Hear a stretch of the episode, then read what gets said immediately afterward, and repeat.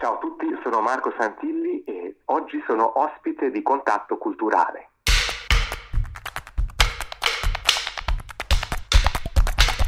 tutti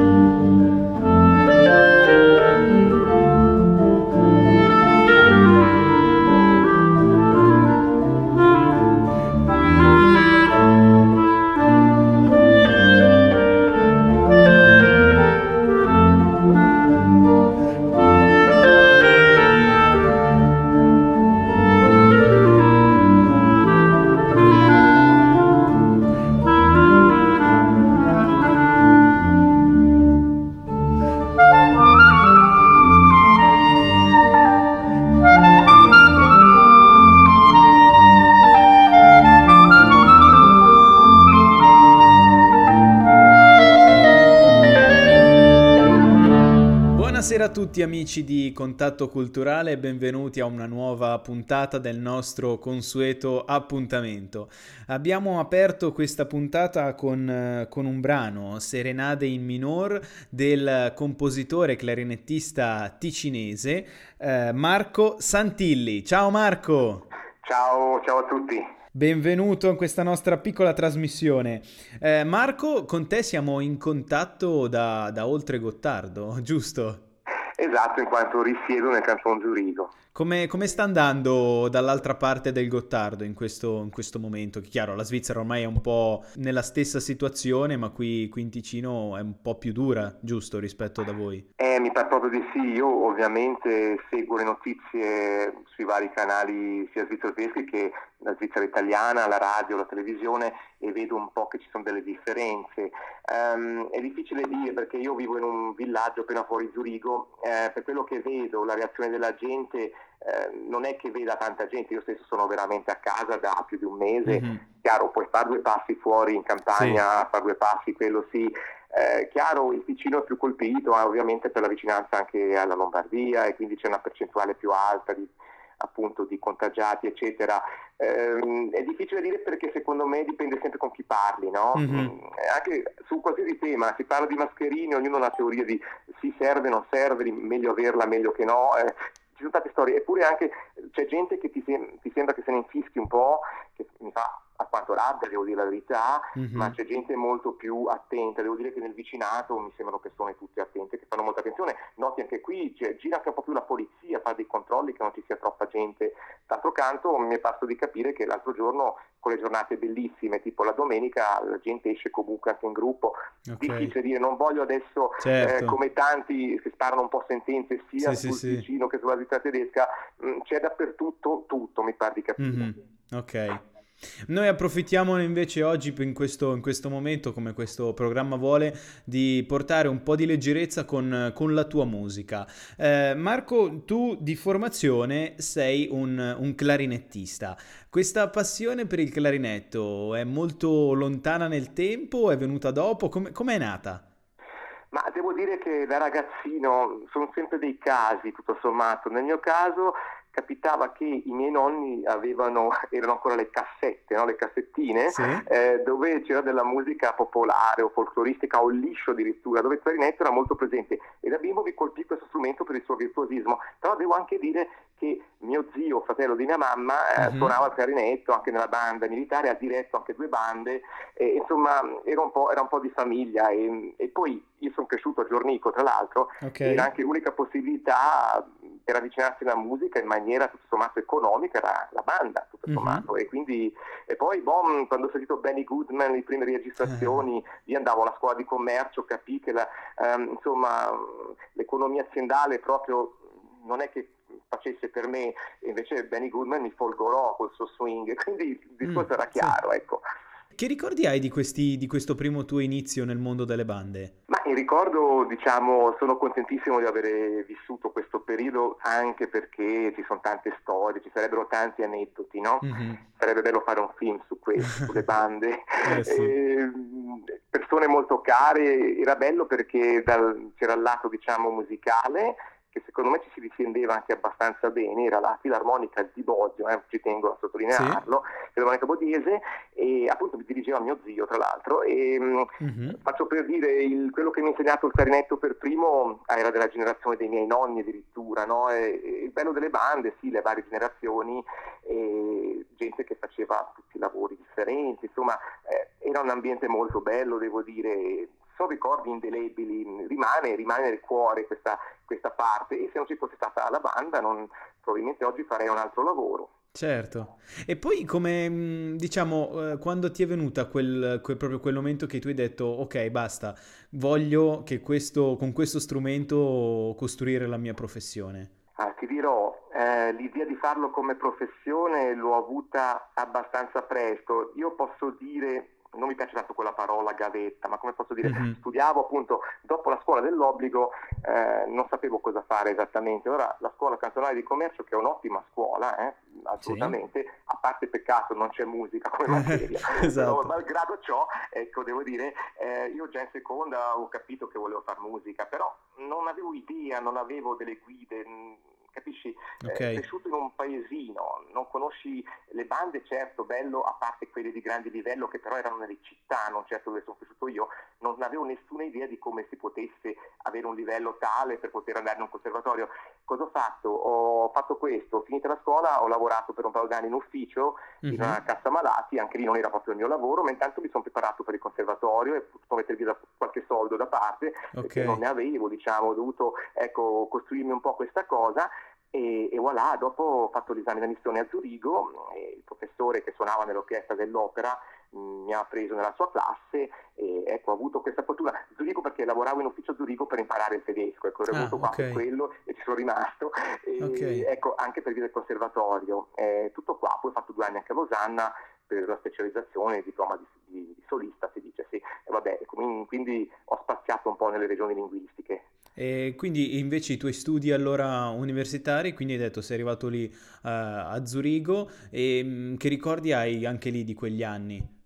Il conservatorio, eh, ma eh, dei ricordi è strano, forse perché i ricordi che hai prima rimangono più nella mente. No, ne ho, mi vengono anche in mente più che altro delle persone. Mm-hmm. Eh, ho avuto specialmente un bravissimo professore, Hans-Jürg Leutold, che purtroppo è mancato qualche anno fa e lui era veramente un personaggio molto molto simpatico innanzitutto, era uno, come posso dire, musicista non so se in italiano si può fare questo gioco di parole, i tedeschi dicono un po' musicante, musicante mm-hmm. ma nel mhm. senso c'era una grande voglia di, di vivere, di, di, non era troppo come posso dire, per, perfezionista non proprio, ma era molto per viverla la musica, mentre ho, ho, incontrato altri professori che magari correggevano proprio l'intonazione di ogni nota tutto il tempo con l'intonatore davanti e ti distrugge uno così, cioè alla sì. fine non riesci più a fare le frasi, no?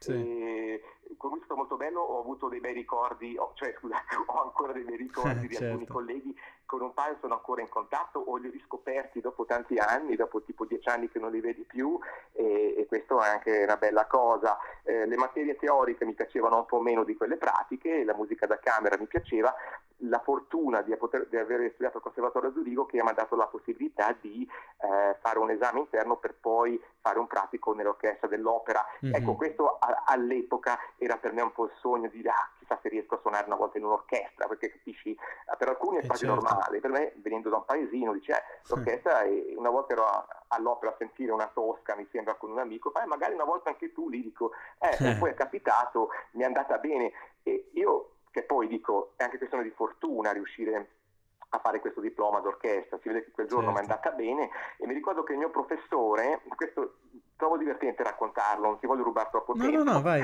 Lui, secondo me, i primi due anni al conservatorio, io non avevo, non avevo, capito bene, cioè lui mi spiegava le cose, io poi facevo un po' di testa mia e quindi okay. si capisce già perché oggi faccio un altro tipo di musica, no? sì. Quindi devo dire che ci ho messo un po' a ingranare in quel senso.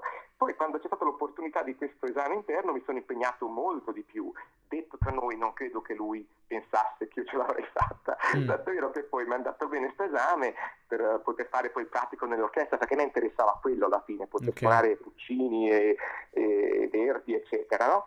E allora la sua risposta, quando ho saputo dell'esame, mi ha guardato, professore, ho detto bravo, è una pacca sulla spalla, lui era un omone, quasi mi distrugge, no? E questa è stata la sua reazione. Comunque divertente, mi piaceva per questo, una persona molto terra terra, ecco, tutto qui.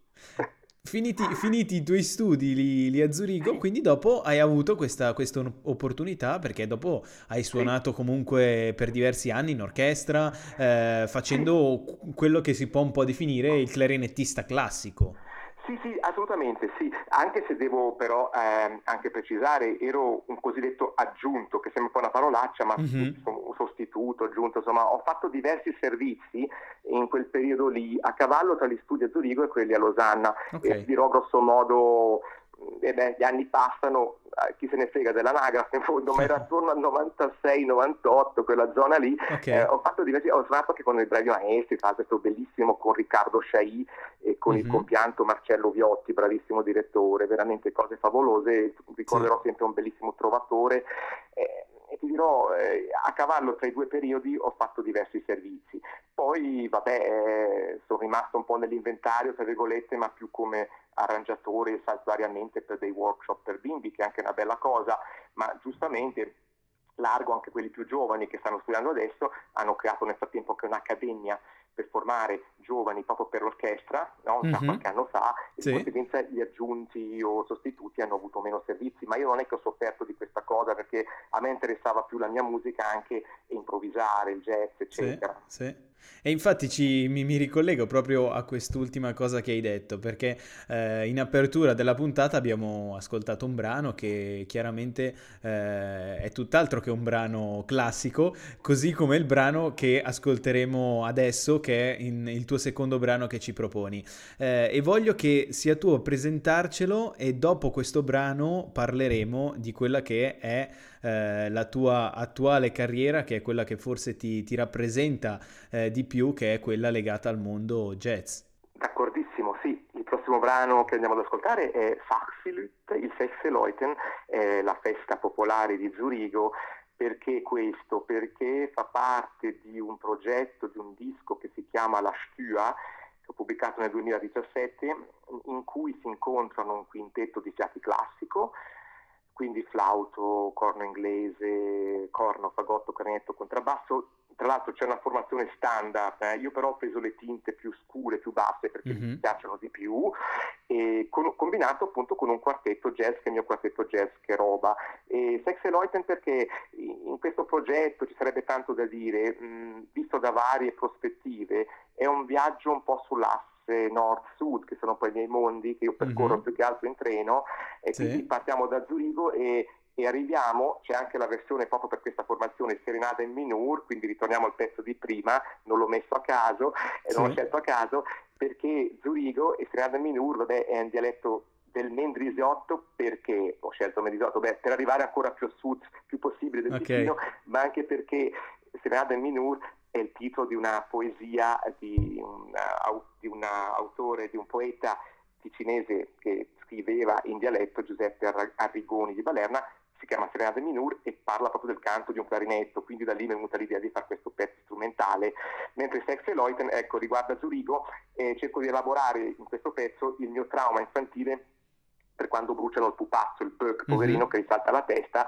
vedevo da bimbo queste immagini mi facevano paura un po', dico poveraccio sto pupazzo, sì. dedicato un pezzo.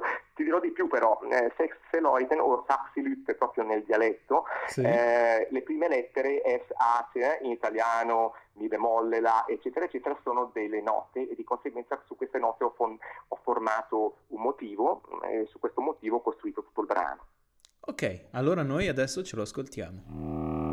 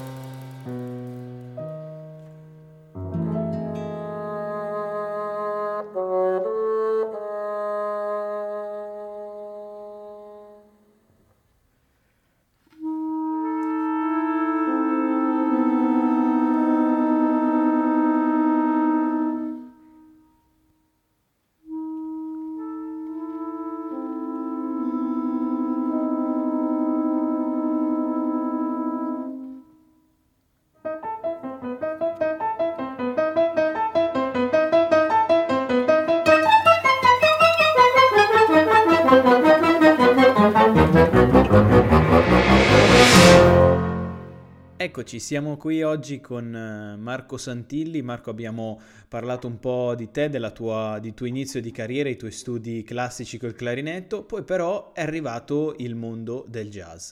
Eh, come è venuto fuori?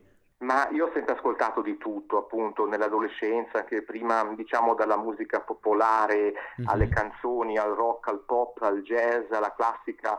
Eh, c'era una cassetta, per esempio, con i concerti per violino di Bach, penso che l'ho consumata proprio, faccio per dire. E quando dico la classica mi interessava di più il jazz, non è neanche forse, pre- non sono stato molto preciso. In realtà più passa il tempo mi accorgo sempre più delle mie influenze eh, della classica, di quello che ho studiato, che non significa per me interpretare, proporre dal vivo i brani classici. Onestamente non sono fatto per questo, credo, no? me ne ero anche accorto.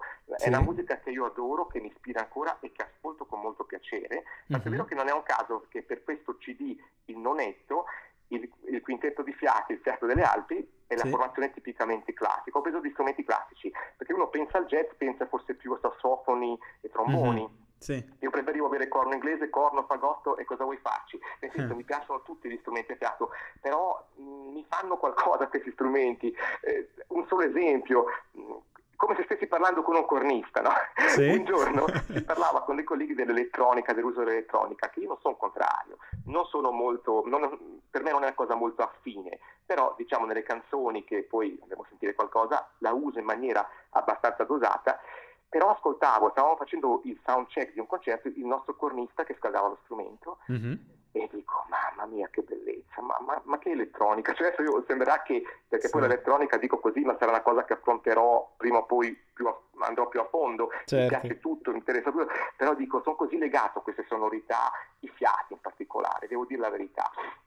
Tanto è vero che eh, il jazz che faccio io, eh, ho studiato gli standard, li studio ancora, studiare gli standard del jazz, come per il musicista classico, classico studiare Bach, Mozart, è, è chiaro, eh, però non è mia intenzione proporli in pubblico, è nutrimento, è letteratura, io ho filtrato tutte queste influenze eh, alla mia maniera, mm-hmm. credo, e di conseguenza l'improvvisazione sì, si rifà giustamente al jazz, ma non dimentichiamo il fatto che i grandi compositori sono tutti degli improvvisatori. Poi è stata un po' come bandita sta cosa, ah, guai, non si può improvvisare, quando poi pensiamo che anche nel barocco i clavicembalisti avevano un approccio simile al pianista jazz con le sigle, no? faccio per dire, sì. oppure ci sono molti esempi anche il fatto che le cadenze dei concerti solistici erano improvvisate. E ecco, quindi perché questi due mondi sono stati sempre un po' separati, no?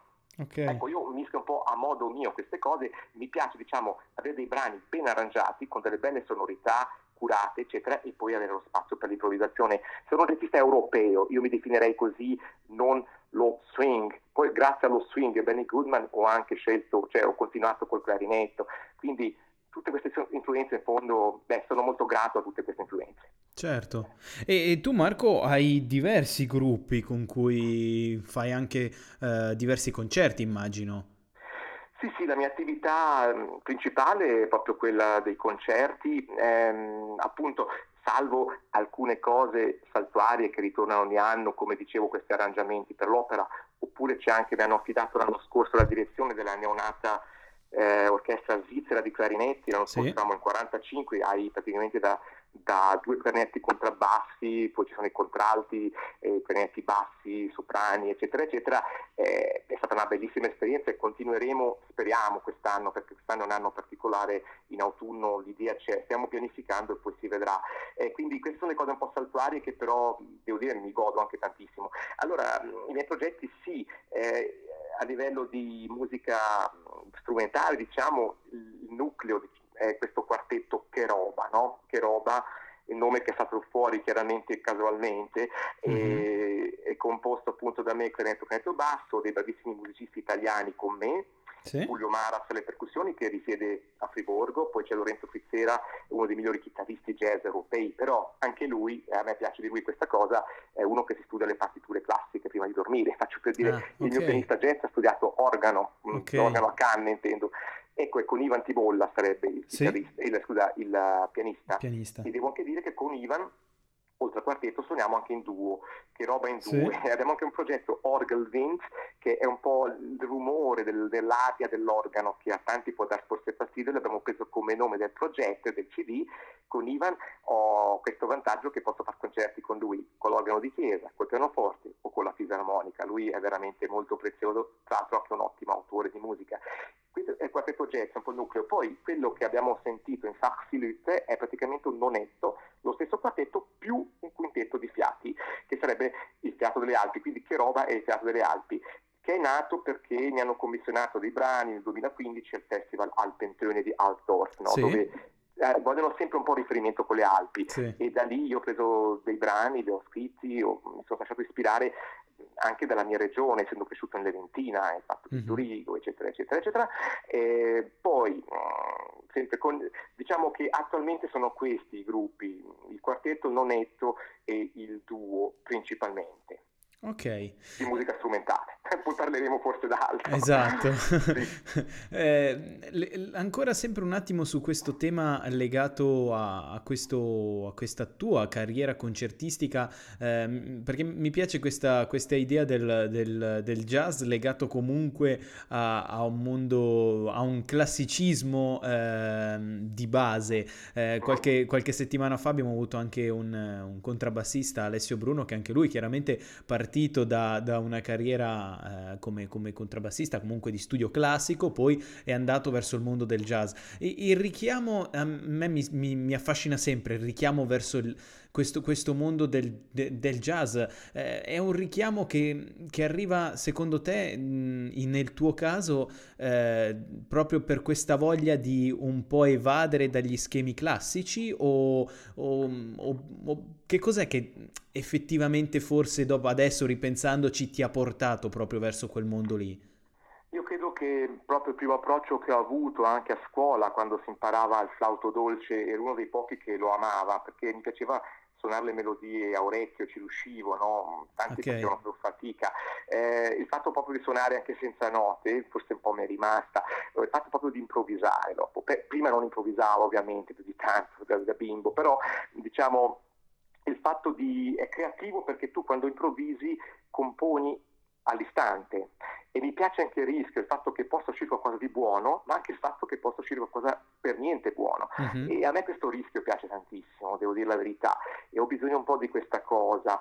E anche il mio approccio quando studio, studio su degli schemi armonici, improvvisando, eccetera, eh, non riesco più tanto a prendere il pezzo classico e studiare quel passaggio per farlo esattamente, eh, forse se avessi l'obiettivo di un concerto, ma non me lo cerco, ormai sì, io sì. sono in questa direzione compongo la mia musica e improvvisando è come se componessi di nuovo in un altro modo, mi registro, poi riascolto, magari da un'improvvisazione salta fuori una composizione anche, quindi non so come dire, per sì, me è, sì. la musica classica, ripeto, la adoro e trovo da europeo fondamentali, io ripeto, ascolto certo. ancora tante cose, anche i cori, le orchestre, eccetera, eccetera, musica da camera eh, è la nostra cultura, mi sento per questo molto europeo, eh, però appunto lì non c'è lo spazio per l'improvvisazione e quindi però tutto sommato mh, nelle mie composizioni penso che riaffiore ancora qualcosa di quel mondo. Tu suoni in, questi, in questi, gruppi nei quali, nei quali suoni, eh, suoni non solo il clarinetto classico in, in si bemolle, ma anche, anche, il clarinetto basso, giusto? Ah sì, esatto, sì. Che, che, che differenza c'è a livello proprio di, eh, di, di, di tua piacevolezza tua nel suonare questi due strumenti? È interessante perché quando mi metto a studiare, ehm, in questo periodo tra l'altro riesco a studiare un po' di più, c'è più eh, tempo, certo. eh, ci sono delle giornate in cui dico oggi è clarinetto basso, domani è clarinetto. Okay. Eh, dipende un po' dalla giornata, anche da che brano vorrei mettere a posto. Mi piacciono tutte e due perché ti spiego. Allora, io non posso definirmi un polistrumentista, mm-hmm. ehm, perché tra l'altro i clarinetti è la stessa famiglia, però sono molto differenti. Non è solo che uno un'ottava più bassa dell'altro, sì. è più lungo, eccetera. Non, a me inter- interessava sempre di più con lo stesso strumento, adesso parlo di clarinetto in generale, poter suonare differenti stili, no? Okay. Piuttosto che suonare magari uno stile con tanti strumenti, oppure perché secondo me ha tante qualità, diciamo, timbriche o perlomeno caratteristiche timbriche. Il clarinetto ha quattro registi, lo trovi anche nei trattati di composizione, mm-hmm. se si mhm. vuole comporre c'è un registro grave più caldo, quello medio un po' più nasale, quello acuto, eccetera, eccetera. E se pensiamo che il canetto basso ha esattamente le stesse cose ma diverse, quindi abbiamo veramente quattro registi, non è per questione di dire adesso abbiamo un'estensione pazzesca, che è comunque una grande estensione che ha lo strumento, ma soprattutto sì. i colori, no? I colori, il fatto che comunque abbiano tutte e due eh, molta dinamica, può suonare nel nulla, lo diceva già Berliono, che è lo strumento nel suo trattato per orchestra, che può suonare meglio il piano proprio tra i fiati mm-hmm. e anche un dischetto forte tutto sommato. No? E, ehm, ecco, sono differenti un po' per l'emissione del suono. Okay. Trento basso, passo solo per dire, non vorrei andare nel tecnico, ma suonavo un modello con cui facevo abbastanza fatica, studiavo le suite di Bach al conservatorio, poi cambiando modello di colpo dico, ah ma adesso questi salti vengono bene, insomma è questione, ma non voglio fare pubblicità adesso per una marca o l'altra. Comunque eh, diciamo che mh, hanno una certa differenza. Ho notato una cosa, più lo strumento è grosso, parlando di strumenti adesso ad ancia, sì. è un po' più facile cantare e per cantare io non intendo usare un vibrato costruito, prestudiato, anche una cosa che a me non convince tanto, perché tra l'altro noi clarinettisti impariamo nella classica al conservatorio a suonare dritto, non facciamo vibrato magari come flautisti o mm-hmm. eccetera, e chiaramente quella è una risorsa che hanno a livello espressivo. Io ho un po' sofferto per un periodo, dicevo ma noi suono dritto, però attenzione, il suono lo puoi imparato prendendo un paio di lezioni di canto, la nota è bello quando comincia a vibrare in una maniera talmente naturale che per l'apertura della, della bocca, eccetera, eccetera, okay. che diventa naturalissimo e poi non deve essere neanche un vibrato, secondo me, molto. La nota però è giusto che si muova un po', se no sei proprio come una statua di marmo, no? Mm, ecco, sì. però devo dire che su clarinetto basso, che c'è una parte un po' dove c'è il... Um, adesso non mi viene la parola, il boccale sì, in alto, sì. è un po' più conico e di conseguenza eh, ha questa tendenza nelle note alte a cantare un po' di più e viene più facile, sul clarinetto è più difficile. Ecco, tutto qua, volevo okay. dire le differenze. Poi l'emissione, chiaramente il clarinetto basso è un po' più grande, mh, mm, bisogna avere un po' la colonna d'aria ancora più a posto, secondo me non si può fare tanto finta in certi salti, ecco. Ma okay. non vorrei andare troppo sul tecnico. Comunque certo, diciamo certo. che sto imparando sempre delle cose, ecco. Ecco, e quindi e abbiamo, abbiamo, quindi capito che Marco una mattina si sveglia, sceglie il clarinetto in si bemolle, oppure una mattina si sveglia, sceglie il clarinetto basso, ma presumo che ci sono delle mattine in cui ti svegli e dici oggi decido di lavorare sulla voce. Perché Marco, eh, hai cominciato una, una, tua seconda carriera con un, possiamo dire, quasi una persona totalmente diversa, Marco Santilli Rossi, eh, che è un cantautore. Esatto, sì. È bello quando dici carriera, tra l'altro vorrei dire una cosa su questa parola. Per me carriera alla fine devo dirti è proprio il fatto di poter dire ti alzi il mattino e fai quello che ti piace, ecco, è sì. chiaro, senza padroni. Adesso noi come artisti in questo periodo non è che siamo molto avvantaggiati perché certo. perdere le date, non è che siamo eh, magari a prezzo che devi pagare per fare quello che vuoi, sarebbe un discorso molto lungo. Um, sì, cantautore, e, e, dico di più, io ho un po' un problema con questa parola, sarà perché io i cantautori non li ho ascoltati tanto, ho ascoltato forse più il rock, il pop, eccetera. Mm-hmm. È vero che in italiano giustamente si usa questa, eh, sì, questa definizione. Io quando per esempio scrivo eh, mi definisco eh, cose che dico, per non pensarci, compositore e cantante, che non è okay. per metterla giù dura, ma perché mi sento più così, onestamente. Okay. E vi dico anche perché, perché io parto sempre da musicista, sempre dalla musica. Allora io scrivo la musica, il testo arriva dopo.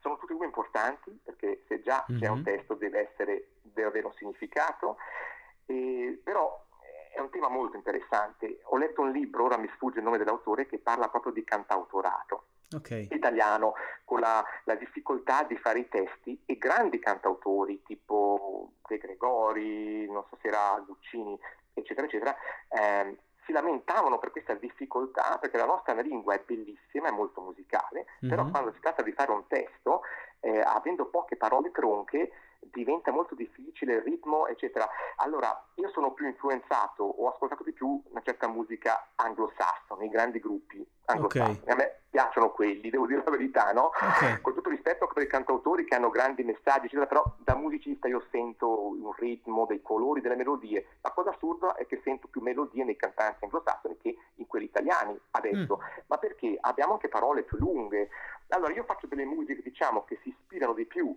a quella musica là d'oltreoceano, però dopo devo farci testi in italiano e diventa molto molto difficile, ci vuole tantissimo tempo, se poi vuoi anche giocare un po' con le sonorità, eh, eh appunto le consonanze, assonanze, eccetera, eh, non ti dico, però diciamo mi stimola tantissimo questa cosa. Un esempio credo ottimo mm, in lingua italiana di, che sono riusciti a fare grandi musiche, grandi testi, eh, Mogol Battisti secondo me, sì. però erano anche due persone, tra l'altro, sì. Sì. due teste, so che, è un po' come Da Ponte e Mozart, eh, che fortuna, Lennon McCartney, che fortuna insomma che sono trovati. E così, ecco, volevo dire che qui di cantautore, sì, eh, che spesso divento cantautore si associa a un altro tipo di musica, ma non fa nulla. Comunque, okay. sì, canto, scrivo anche le mie canzoni, ho pubblicato un album, adesso sto preparando il secondo, sì, sì, c'è anche questo, e, ho e, la identità. E come è venuta fuori questa, questa, questa seconda passione, questa seconda... Eh, così... Sì, sì, ti dico questo, interessante perché qualcuno una volta mi ha detto ma adesso ti stai dando al pop rock, dico non è che mi sto dando, ho sempre avuto questa passione e non avevo mai trovato forse i partner giusti o le persone giuste con cui fare un gruppo. Um, io cantavo prima di suonare, nel senso che poi che mio nonno a sei anni mi registrava quando cantavo, era piuttosto intonato, devo dire. Okay.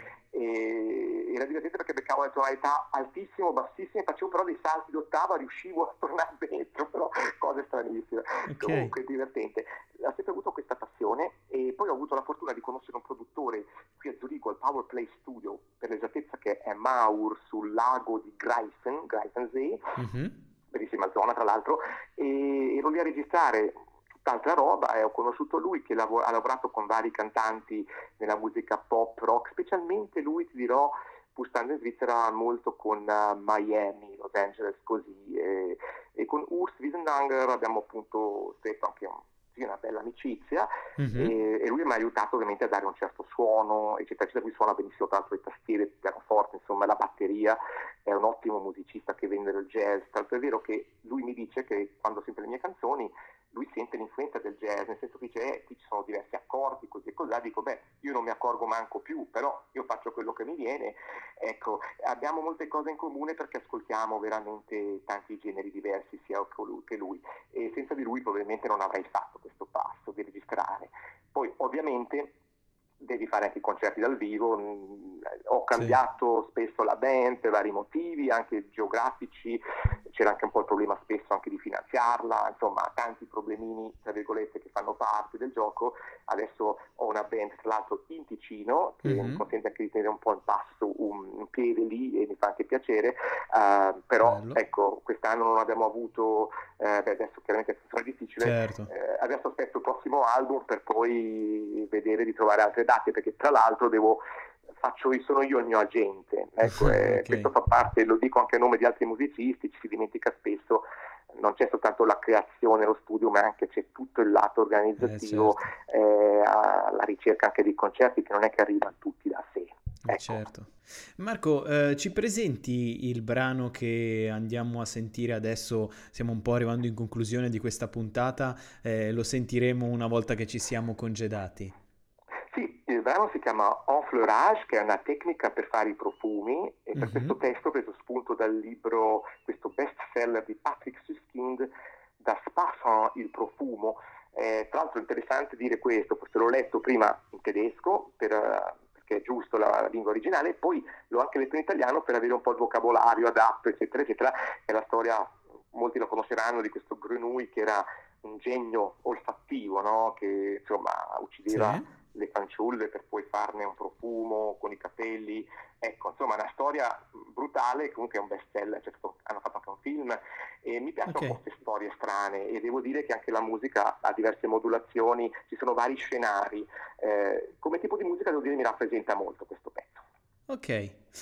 Marco, è stato un bel piacere averti qui con noi a Contatto Culturale, grazie mille per aver accettato il nostro invito. Grazie a te per l'invito e a tutti ancora una ottima continuazione. Grazie mille Marco. Grazie e noi ci vediamo tutti domani con una nuova puntata di Contatto Culturale. Ci lasciamo con questo brano di Marco Santilli. Ciao a tutti, a domani!